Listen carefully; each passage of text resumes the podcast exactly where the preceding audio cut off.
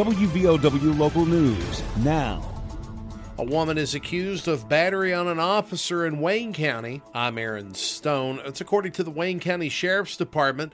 Authorities went to a home in Fort Gay to arrest Dennis Ferguson of Prichard on felony warrants. The sheriff's office says that they found fentanyl in digital scales while executing that arrest. Deputies say a woman in the home identified as Brittany Robertson, allegedly would not follow orders, resisted arrest, and even allegedly punched a deputy in the face. Robertson's charged with harboring a fugitive, battery on a police officer, as well as obstructing. That's according to the Wayne County Sheriff's Department. Ferguson so far faces two counts of possession with intent to deliver. Possibly more charges are pending. This is WVOW. Don't let aches and pains put you on the sidelines. Lingering pain from aging or injuries can impair your ability to move and take the fun out of everyday activities. Let Logan Regional Medical Center get you back in the game. Take a joint pain assessment at loganregionalmedicalcenter.com slash orthopedics to find out how we can help alleviate pain, increase mobility and range of motion, and get you back to living your life to its fullest. Logan Regional Medical Center. Be well, live well. That's why we're here. A representative from West Virginia Attorney General's office will meet with Southern West Virginia residents next month in order to discuss consumer related issues or answer any questions. Mandy Thompson a consumer outreach and compliance specialist with the Attorney General's office, will host events in Boone, Lincoln, Logan, McDowell, and Mingo counties. First event starts this Friday from 11 a.m. until noon at the Coal River Public Library in Racine, and then Tuesday, a week from today, on December 5th, from 12:30 to 1:30 at the Boone Madison Public Library in Madison.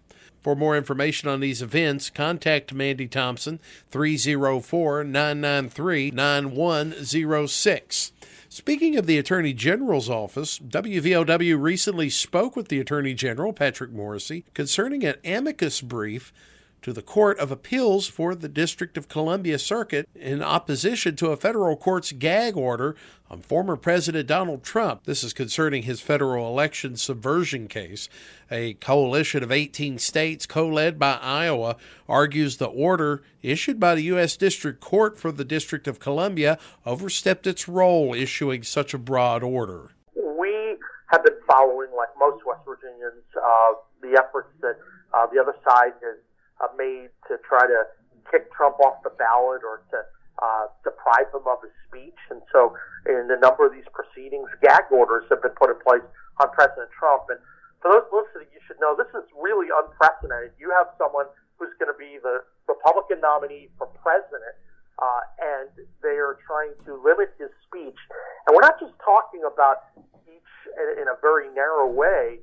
Their arguments that some of these orders could actually limit what President Trump could say about the Biden administration at one time, limit what he could have said about one of his political opponents.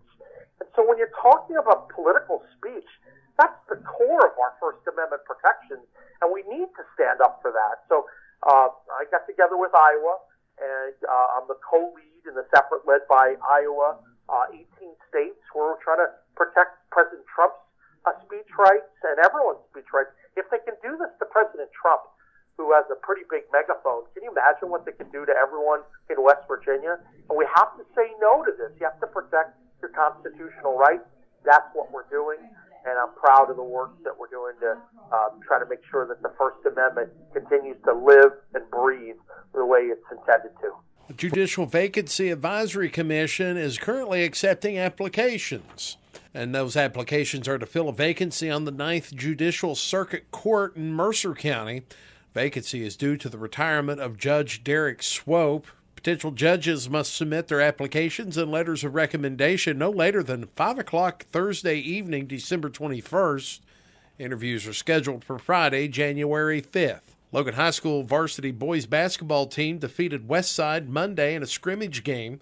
Final score Logan 84, West Side 53. Season tickets for the Logan Wildcats basketball go on sale this Friday. Season tickets are $100 and they include 12 games at Willie Akers Arena. Chapmanville Tigers basketball program hosting a Meet the Tigers event at Chapmanville Regional High School this evening. Public is welcome to come out and meet the team and coaches. Connie Bush is a Tigers fanatic. And all the players see her as a maternal figure, according to Bush. They call me Mama. Connie says she has some lofty expectations for the Tigers basketball program this year, especially the girls. I, I predict the girls will win it all. They um, they are loaded and they really are good. I've watched them, and um, I just think it's going to be hard to beat. And I love Brad Naffer. He is the best coach in the world. I was with him in Logan, and then we both came to Chapmansville, so I'm with him. I'll end up being 77 this year, and I tell him, now, Brad, when you quit, I quit. The event tonight includes player intros and light show, a hot shot and three point shootout, as well as an intra squad scrimmage. Concessions will also be available. The meet and greet begins at 6:30 this evening. Season tickets for Tiger Country are also on sale, and you can pick those up this evening. General public price for a combination boys and girls season ticket, $130. This is WVOW. Here's the Coalfields forecast from the Storm Tracker 13 Weather Center. I'm Storm Tracker 13 Chief Meteorologist Spencer Atkins. So today it's a little colder, only about 35. We'll see sun and clouds together, then we'll clear out, we're heading down into the teens for Tuesday night. Oh, it's so cold. Wednesday, we're back into the mid and upper 40s with a sunny day, mid 50s Thursday. Rain returns on Friday, but we will stay in the 50s. I'm 13 News Chief Meteorologist Spencer Atkins. Listen throughout the day or click on tristateupdate.com for more weather information from the Storm Tracker 13 Weather Center.